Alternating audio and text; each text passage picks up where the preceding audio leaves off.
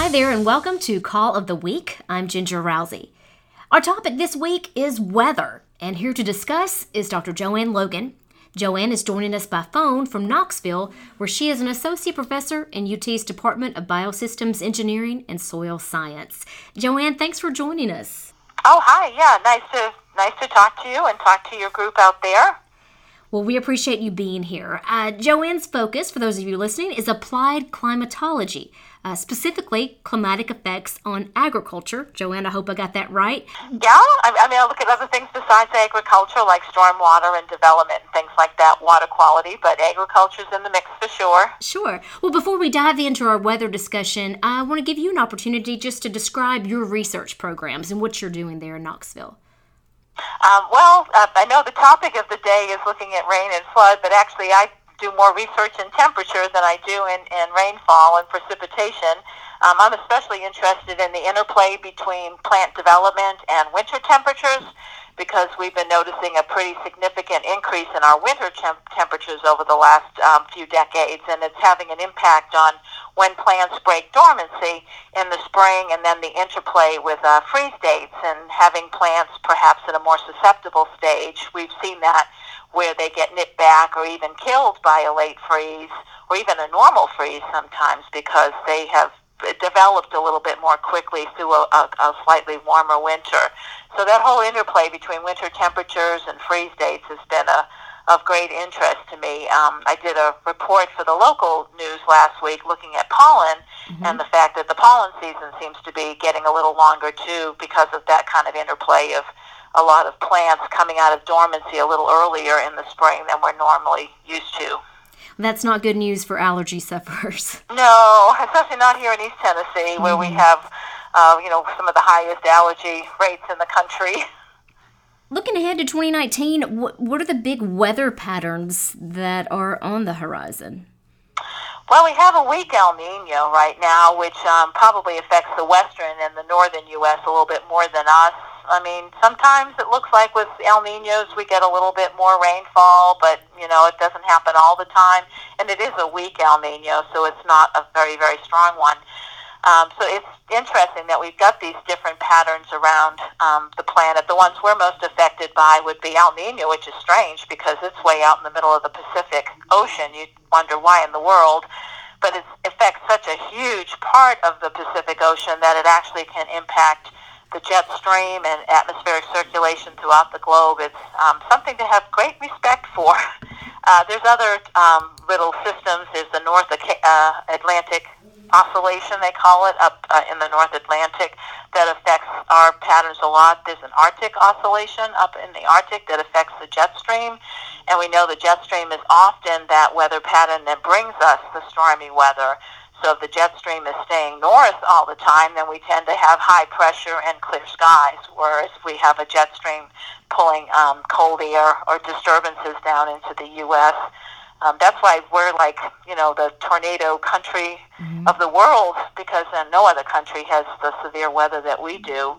Uh, we just, because of that um, conflict of the air masses, this warm, moist Gulf air coming up with these cooler, dry uh, masses that are coming from the north is just a perfect situation for severe weather.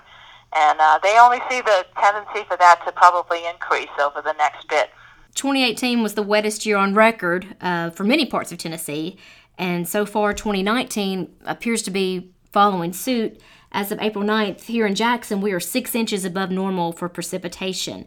So, uh, would you classify this as a wet cycle? Uh, is it just an anomaly, or, or are we seeing a shift in precipitation trends? Well, if you just look from year to year, you know, you do see a lot of variability. You know, just back in, you know, 2012 and some of the, you know, more recent years, we've had, you know, years that were way below normal. So, but we do seem to be seeing a little bit more variability.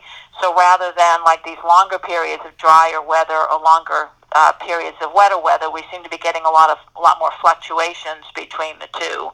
Um, so that's a concern because if you're more used to like a longer scaled uh, cycle, and all of a sudden the cycle starts speeding up on you, and you're not prepared for it, you know, it can cause some uh, problems with your production system because you're just, you know, not used to, you know, that situation.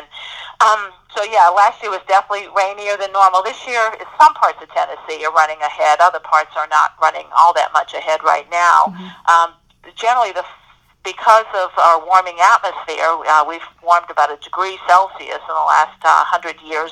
The atmosphere can hold more moisture. So it's not unexpected that we actually would be getting more rainfall, and the whole U.S. as a whole has seen an increase in, of 5% in, in rainfall, and the southeast is kind of more in the 5 to 10% range that we've seen in the last, say, 30 or 40 years. So we are definitely seeing an increase in rainfall across the entire area. But that's general, so that doesn't mean that you still can't have like an exceptionally dry year. So this, you know, climatology looks at averages over the long haul. So, um, you know, a lot of times people say, oh, well, you know, but you've had a dry year, so therefore we can't be getting wetter. But you look at the trend and look at averages, and you can see that, in fact, our rainfall, and mostly happening in the fall and the winter, are when we're getting our greatest increases in rainfall. Uh, which is what we've been seeing, definitely. Getting some really rainy um, November, December's, January's, and February's, mm-hmm. which is what we've seen the last few years. Oh, we certainly have. Um, you know, I, I know we've heard a lot about the flooding uh, in Nebraska, and I know as we're recording this here on April 10th, the Midwest is bracing for another historic storm. Um, you know, do you think we are seeing more episodes of intense flooding, or does it just feel that way because this story is fresh in our mind? Well, you know, that's a good question because, you know, we do tend to remember things that have happened recently. But no, in general, if you look at statistics with severe weather and the amount of rainfall, everything's pointing to that direction. Like if you look at uh, events of one inch, two inch, three inch rainfalls, uh, one day rainfall totals, two day rainfall totals, they're all increasing, and in the southeast for sure. Not in all parts of the United States equally, but the southeast is definitely seeing an increase in that. You know, more you know on the order of five up to fifteen percent of an increase in that. Um, with the prediction in the future that we're going to actually see more of those intense rainstorms, which, you know, it just goes into the physics of the atmosphere, the fact that the atmosphere can hold more moisture. When you do have a disturbance come through, there's a lot more moisture available to form rainfall, which is why you would expect a, a, a more severe event. But what's interesting is that same degree in temperature that we've gone up is the same one that's increasing our evaporation. So when it's not raining, we can actually have more severe dry periods in between because we've increased the uh, evaporation from the soil and the plants, the evapotranspiration. Um, so therefore, you know, you can have severe drought, dry periods, which we've seen over the last few years. Even though with these heavier rains, we can still have a couple weeks of really severely dry weather. And once again, you know, if our cropping system isn't resilient, to those changes in patterns, you know, we're going to suffer a decrease in yields as a result, um, just because you know we just haven't been prepared for that kind of a of a change in the patterns. For producers that are listening to this, what what can they do? What is what you know? With, with we are seeing some climate variability. What can they do to offset this in their operations? When you're talking about just severe weather and heavy rain rainstorm events, anything that you can do to increase the permeability of your soil is going to be very, very helpful.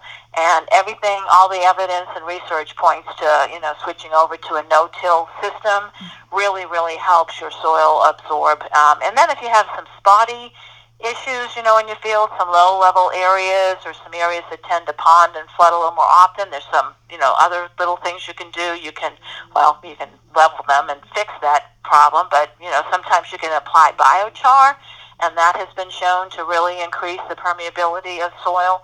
So you could do like little spot treatments with something like biochar too. Um, using cover crops, things like that. There's lots of different options, you know, that you could get your information from your local extension office. Mm-hmm that would tell you how to, you know, improve your soil situation so that it will be more permeable and absorb more of the rain that it falls. But there's really nothing you can do to control the amount of rainfall. All you can do is control what happens to it when it hits your your farm. Sure.